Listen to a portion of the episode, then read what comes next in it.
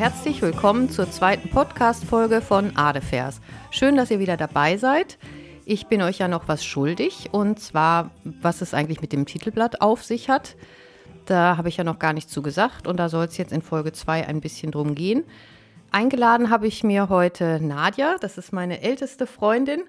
Ein Leben ohne Nadja kenne ich gar nicht, weil wir uns schon aus Babyzeiten kennen. Und wir waren aber nie in der Schule zusammen haben dann nur den Kunst-LK in der Oberstufe zusammen gehabt. Das fand ich irgendwie so schön. Kurz vorm Abitur haben wir es dann doch noch geschafft, wenigstens einen Kurs zusammen zu haben. Ja, Nadja sitzt jetzt neben mir und ich übergebe mal, dass sie sich vielleicht selbst ein bisschen vorstellt. Ja, Katharina und liebe Zuhörer, ich bin Nadja, Katharinas älteste Freundin, verbringe jetzt hier ein Wochenende und freue mich, dass ich Katharina äh, unterstützen darf äh, bei dieser Podcast-Folge mit diesem wunderschönen Bild oder dieser wunderschönen Skulptur und äh, freue mich jetzt dazu beizutragen, das Rätsel aufzulösen. Und ich fange jetzt einfach mal an, das Bild oder die Skulptur zu beschreiben. Wir sehen eine Skulptur mit zwei wunderschönen Wesen. Ich nehme an, dass links Amor ist und rechts Psyche. Die beiden stehen da sehr verliebt und versonnen miteinander. Er hat sie im Arm. Und beide haben die gleiche Blickrichtung, nämlich auf ein Schälchen, was die Psyche in der Hand hat. Ansonsten sind sie, scheinen sie mir sehr jung zu sein. Es ist, finde ich, eine sehr jugendliche Darstellung, auch wenn man auf ihre Körper, auf ihre Genitalien guckt, ist es alles irgendwie klein und ich frage mich die ganze Zeit, sind es Kinder, sind es junge Erwachsene? Auch die Gesichtsformen und Gesicht, der Gesichtsausdruck bei beiden ist, finde ich, sehr kindlich oder jugendlich. Und ähm, das ist das, was mir als erstes auch auffällt. Und was natürlich auch auffällig ist, das habe ich jetzt gar nicht mehr weiter erwähnt. Auf dem Trailerbild liegt auf dem Schüsselchen ein Handy, was natürlich für mich schwer dahin gehört. Und da wird es sicherlich jetzt eine kleine Auflösung seitens Katharina geben. Deswegen reiche ich das Mikrofon jetzt wieder zurück. Ja, da muss ich zugeben, dass ich das da hingelegt habe. Das kam so, wir waren mit unseren Jungs im Museum, das ist das Torwalzenmuseum in Kopenhagen. Da steht eben auch diese schöne Skulpturengruppe von Torwalzen. Und die Jungs haben mal wieder nur auf ihre Handys geguckt und ich war schon leicht genervt und habe gedacht, na gut, dann gucken Amor und Psyche jetzt auch mal ins Handy. Vielleicht hilft das ja was. Ja, und dann haben sie das auch gesehen, fanden das lustig und wir konnten uns ein bisschen über Amor und Psyche unterhalten. Also es hat so mäßig geklappt dann auch.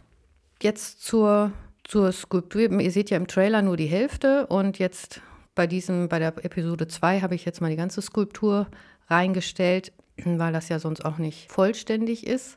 Zu dem Alter von den beiden, das sind eben junge Erwachsene, die so gerade ihre erste Liebe erfahren und dass sie so kleine Genitalien haben und die Geschlechtsmerkmale so klein dargestellt sind, das hängt an der Zeit. Die Skulptur stammt aus dem Klassizismus, ist von 1806 und ähm, da war das eben in Mode, das alles so zurückhaltend darzustellen.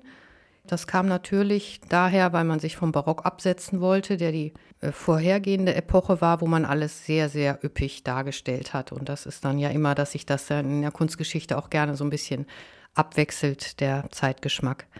Äh, jetzt äh, apropos Zeitgeschmack, sie hat da, äh, verdeckt sich da mit einem Tuch, er steht da komplett nackig. Ist das auch Zeitgeschmack? Also klassisch oder typisch für den Klassizismus, dass die Frau sich verhüllt. Man sieht ja auch nicht wirklich ihre Brüste, da hält sie ja diese Schale vor und der Mann da in voller Mannespracht irgendwo steht.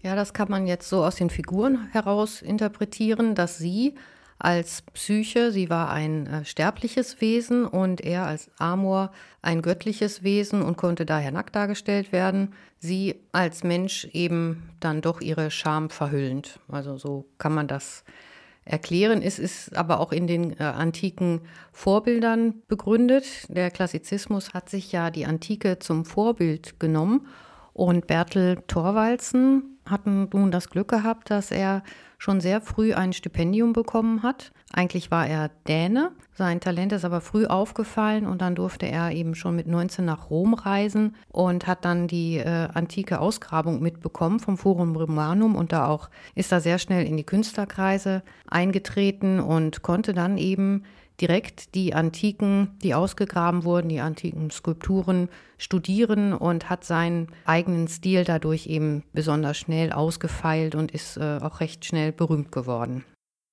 Der Name äh, Amor und Psyche ist mir jetzt gar nicht unbekannt, also zumindest Amor natürlich als Liebesgott. Psyche in Verbindung mit Amor ist so ein feststehender Begriff, Amor und Psyche. Allerdings weiß ich da gar nichts drüber. Ähm, auch diese Skulptur kannte ich nicht und da gibt es aber doch mit Sicherheit irgendwie eine Geschichte hinter dieser Skulptur. Vielleicht könntest du mir da mal oder uns allen mal so ein bisschen die Lücke schließen. Amor und Psyche waren die Love Fair der Antike und deswegen habe ich die ja auch als Titelbild ausgesucht, weil der Podcast ja Art Affairs heißt und da dachte ich, da fange ich mal ja mit der bekanntesten Love Fair aus der Antike an. Und äh, zu dem Mythos von Amor und Psyche, das ist also, sagt man auch, dass es das Urmärchen ist, weil sich daraus viele äh, andere Geschichten entwickelt haben. Ursprünglich stammt es äh, von den Griechen und berühmt geworden ist es aber durch Apuleius im zweiten nachchristlichen Jahrhundert hat er den Epos ausgebreitet und hat da äh, also in seinen Metamorphosen dem Ganzen fast zwei Bücher gewidmet. Ja, dadurch, dass die Geschichte so lang ist, ist natürlich auch schwierig, das so ein bisschen zusammenzufassen. Also wer jetzt keine Lust auf Märchenstunde hat, der sollte vielleicht einfach etwas vorspulen weil ich das Märchen doch kurz darstellen muss oder den Mythos kurz darstellen muss, damit wir dem, der Skulptur so ein bisschen auf die Schliche kommen können. Ich starte dann einfach mal mit Es war einmal. Es waren einmal drei schöne Töchter. Die jüngste von ihnen war Psyche. Und sie war so schön, dass sie alle anderen an Schönheit überstrahlte. Ihre Schwestern waren früh verheiratet und sie blieb übrig, weil sie eben so schön war, dass sie richtig unnahbar war und äh, alle Ehrfurcht vor ihr hatten und sich keiner an sie ran traute, was Psyche sehr traurig machte. Und Venus im Götterhimmel eifersüchtig, weil die äh, auf Erden jetzt wirklich schon mehr Psyche angebetet haben als die äh, göttliche Venus. Das hört sich ja fast so an wie bei Schneewittchen. Spieglein, Spieglein an der Wand, wer ist die Schönste im ganzen Land? Ja, genau. Da sind wir nämlich auch schon bei der ersten Adaption. Schneewittchen hat viel mit der, mit der Mythos von Amor und Psyche gemein. Da kommen wir auch später noch äh, drauf zu sprechen. Jetzt erstmal weiter mit, mit der antiken Erzählung. Also der Vater von den drei Mädchen war mit seiner Psyche natürlich auch ganz verzweifelt, hat ein Orakel gefragt und das hat gesagt, geh mit deiner Tochter im Brautkleid auf einen Berg und dort wird sie dann von einem Ehemann abgeholt werden. Der Vater hat das dann ganz brav gemacht. Venus hatte aber in der Zeit ihren Sohn Amor herbestellt und gesagt, so, du gehst da jetzt hin und sorgst dafür, dass Psyche sich in einen schrecklichen Dämon verliebt. Der Sohn ist zu dem Berg, sieht die wunderschöne Psyche und was passiert? Er verliebt sich unsterblich in dieses junge Mädchen und lässt sie in einen wunderschönen Palast entführen. Dort besucht er sie jede Nacht und äh, Psyche denkt, dass sie nun verheiratet ist und ist eigentlich erst ganz glücklich, bis sie bemerkt, dass sie ihren Ehemann ja eigentlich noch gar nicht gesehen hat und der sie tags immer ganz, tagsüber immer ganz alleine ist. Sie stellt dann ihren Amor nachts zur Rede und äh, fragt und sagt, ich bin tagsüber immer so alleine. Und dann sagt Amor, ja, dann können deine Schwestern dich ja vielleicht mal besuchen kommen, um so ein bisschen abzulenken. Und dann äh, kommen die Schwestern auch und sind ziemlich eifersüchtig auf diesen tollen Palast und das Gold und Geschmeide, was Psyche jetzt alles schon bekommen hat und sagen dann, du, äh, du musst dir den unbedingt mal angucken, der ist bestimmt in Wirklichkeit ganz hässlich. Dann wird Psyche natürlich neugierig und holt ein Öllämpchen nachts heraus und schaut sich ihren Ehemann mal genauer an und sieht dabei den wunderschönen Amor. Und Amor ist ja der Gott der Liebe. Und deswegen erschrickt sie vor dieser Schönheit und verschüttet dann ein bisschen Öl auf der Lampe und es tropft auf die Brust von Amor. Der erwacht und ist sehr enttäuscht von seiner Psyche, weil sie nicht vertraut hat und äh, er darf keine Sterblichen, also sie darf eben nicht von einer Sterblichen gesehen werden und flieht daher, sodass Psyche allein im Palast zurückbleibt. Mittlerweile ist sie auch schon schwanger, was ihre Situation dann hat jetzt noch äh, verschärft und ist ziemlich verzweifelt und sucht einen Venustempel auf, um um Hilfe zu bitten. Weiß aber nicht, dass in Wirklichkeit Venus hinter dieser ganzen Geschichte steckt. Diese bekommt mit, dass sie schwanger ist von ihrem Sohn und dass sie da hintergangen worden ist und stellt ihr drei sehr fiese Aufgaben. Als erstes bekommt sie einen riesen Getreideberg den sie sortieren soll nach unterschiedlichen Kornarten. Das klingt ja voll wie Aschenputtel. Ja, genau. Daraus ist Aschenputtel hervorgegangen. Als zweites soll sie von einer besonderen Schafherde, die goldenes Fell hat, also so wie das goldene Vlies, eine äh, Locke abschneiden. Auch das besteht sie. Und als drittes soll sie dann von einem Wasserfall an der obersten Kante mit einem Krug Wasser schöpfen. Da kommt ihr ein Adler zu Hilfe und füllt diesen Krug mit Wasser. Venus Psyche liefert diesen Krug ganz stolz bei Venus ab und weiß eigentlich gar nicht, wie sie die Aufgaben überhaupt schaffen konnte. In Wirklichkeit steckt aber Amor dahinter. Der hat nämlich seine Psyche gar nicht aus den Augen gelassen und hat ihr immer Tiere zu Hilfe geschickt, sodass sie das alles lösen konnte. So, Venus ist jetzt also ganz erbost und denkt so, dann muss sie jetzt in die Unterwelt, damit ich sie endlich loswerde und stellt ihr eine finale, wirklich überhaupt nicht lösbare Aufgabe, nämlich eine Schönheitssalbe von Proserpina aus der Unterwelt zu holen. Und die Proserpina, ist das äh, Unterwelt? Das erinnert mich jetzt, also in, in der griechischen Mythologie war es ja der Hades, die Unterwelt, und hatte der nicht irgendwie eine Frau oder was war da nochmal mit der? Ja, in der griechischen Mythologie sind das Hades und Persephone. Ah. Und bei den Römern hießen die beiden dann Pluto und Proserpina. So, jetzt denkt sich äh, Psyche ja, wie soll ich das lösen? Und sieht einen hohen Turm und denkt, gut, wenn ich mich darunter stürze, dann äh, müsste ich ja eigentlich in der Unterwelt ankommen. Und wenn das dann schief geht, dann ist es auch nicht schlimm, weil sie wirklich schon Selbstmordgedanken hat, weil sie so traurig ist, dass sie ihren Amor verloren hat. Geht also zu dem Turm der beugt sich aber auf einmal zu ihr herunter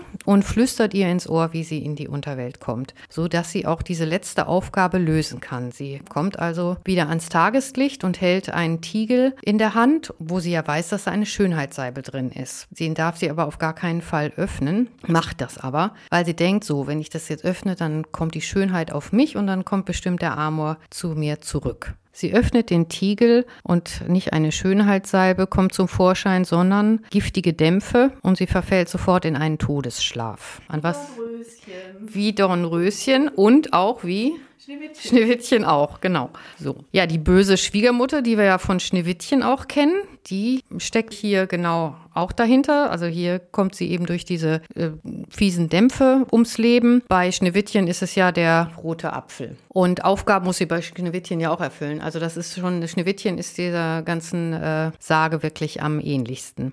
Amor sieht das jetzt aber und sieht, dass seine Psyche da umgefallen ist, kommt sofort angeflogen und flattert mit seinen Flügeln und weht dadurch diese Dämpfe weg und Psyche kann wieder erwachen. Die beiden sind glücklich, dass sie sich wieder haben. Aber sie haben ja immer noch das Problem, dass Amor ein Gott ist und sie eine Sterbliche. Zum Glück sieht Jupiter die beiden glücklich beieinander und hat ein Einsehen und holt sich dann Amor zur Seite und gibt ihm Ambrosia. Das ist die Götterspeise, mit dem Sterbliche in den Götterhimmel auffahren können.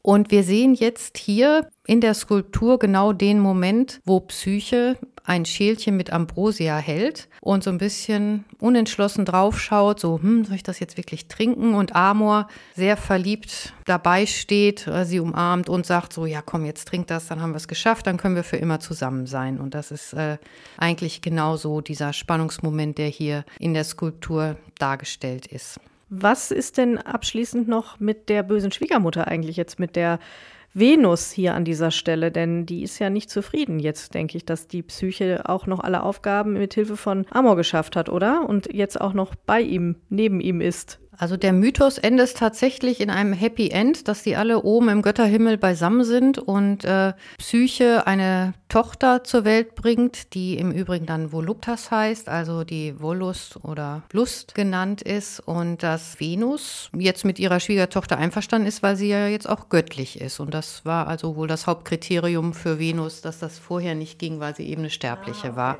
Und daher gab es da, da gab es dann wirklich ein Happy End. Und sie lebten lange oder? Wenn sie nicht gestorben sind, dann leben sie, leben noch, sie noch heute. Genau. Ja, zum Namen Psyche. Äh, dass Psyche Seele heißt, das weiß ja eigentlich jeder. Ähm, in Griechischen heißt es aber auch Schmetterling. Und es ist sehr interessant, dass es in der Hamburger Kunsthalle einen Stich gibt, bei dem die Psyche äh, Schmetterlingsflügel hat. Also es ist ein Stich nach einer Skulptur von Bertel Thorwalzen. Und es zeigt eigentlich genau unser Pärchen, nur dass sie eben dann noch die äh, Schmetterlingsflügel trägt. Der Torwalzen hat Amor und Psyche sehr häufig dargestellt. Das war also ein beliebtes Motiv, was er auch gut verkaufen konnte. Und wahrscheinlich hat es diese Skulptur mit den Schmetterlingsflügeln auch tatsächlich gegeben. Und das ist dann eben, der Kupferstecher hat das dann also nach diesem anderen, äh, nach dieser Kopie dann äh, wohl angefertigt. Ja, zum jetzt nochmal vielleicht so ein bisschen zu dem Modell. Ich hatte ja eben schon gesagt, dass seine Vorbilder in der Antike lagen, aber er hat natürlich auch richtige Modelle gehabt, nach denen er dann gearbeitet hat. Und ein ganz besonderes Modell war Fanny Kaspers. Das war eine Schauspielerin, eine deutsche Schauspielerin, die auch in diesen deutsch-römischen Kreisen damals verkehrte. Und die beiden sollen wohl eine Liebesaffäre miteinander gehabt haben. Der Herr Thorwalzen fiel in Rom auch dadurch auf, dass er also sehr viele Liebschaften hatte und auch berühmten Persönlichkeiten die Frauen ausgespannt hat, zum Beispiel dem preußischen Botschafter am Vatikan hat er die Frau ausgespannt und auch gleich mit der zwei Kinder gezeugt. Gleichzeitig aber eben diese Beziehung zu Fanny Kaspers gehabt und auch noch zu anderen. Und das gab damals großen Anlass für Klatsch und Tratsch in Rom. Ja, jetzt nochmal zu Fanny Kaspers. Wer sich Fanny Kaspers anschauen möchte, der kann das auf meinem Instagram-Account Podcast Affairs und da findet man dann immer Zusatzmaterial und auch noch so ein bisschen ja, weiterreichende Bilder. Ja, damit haben wir jetzt, glaube ich, sind wir jetzt, glaube ich, am. Hast du irgendwie noch Fragen? Was war denn jetzt mit der Fanny Kaspers? Du wolltest doch da jetzt irgendwie, äh, die ist jetzt deine, die Geliebte von dem Torwalzen, so. aber was hat das denn für einen Bezug äh, zu der Psyche? Genau, ja, das kann man nur sehen, wenn man sich das Bild dann auch anschaut. Und zwar meine ich, dass sie Modell gesessen hat für die Psyche, weil die Ähnlichkeit doch sehr frappierend ist. Stimmt, die hat so eine lange, schmale Nase und das, die ganze, das Kinn und diese, diese Kopfphysiognomie, das ist irgendwie doch, finde ich, sehr ähnlich. Das stimmt, hast du recht, würde ja passen. Ja, und da man weiß, dass die eben zusammen waren in der Zeit, ähm, liegt die Vermutung auch nahe, dass die sich da in der Skulptur so ein bisschen auch selbst, ihre Liebe da so ein bisschen selbst abgebildet haben. Ja, damit möchte ich schließen, mich ganz, ganz herzlich bei Nadja bedanken und hoffe, dass es ihr Spaß gemacht Total, hat gerne. und dass wir das nochmal machen können.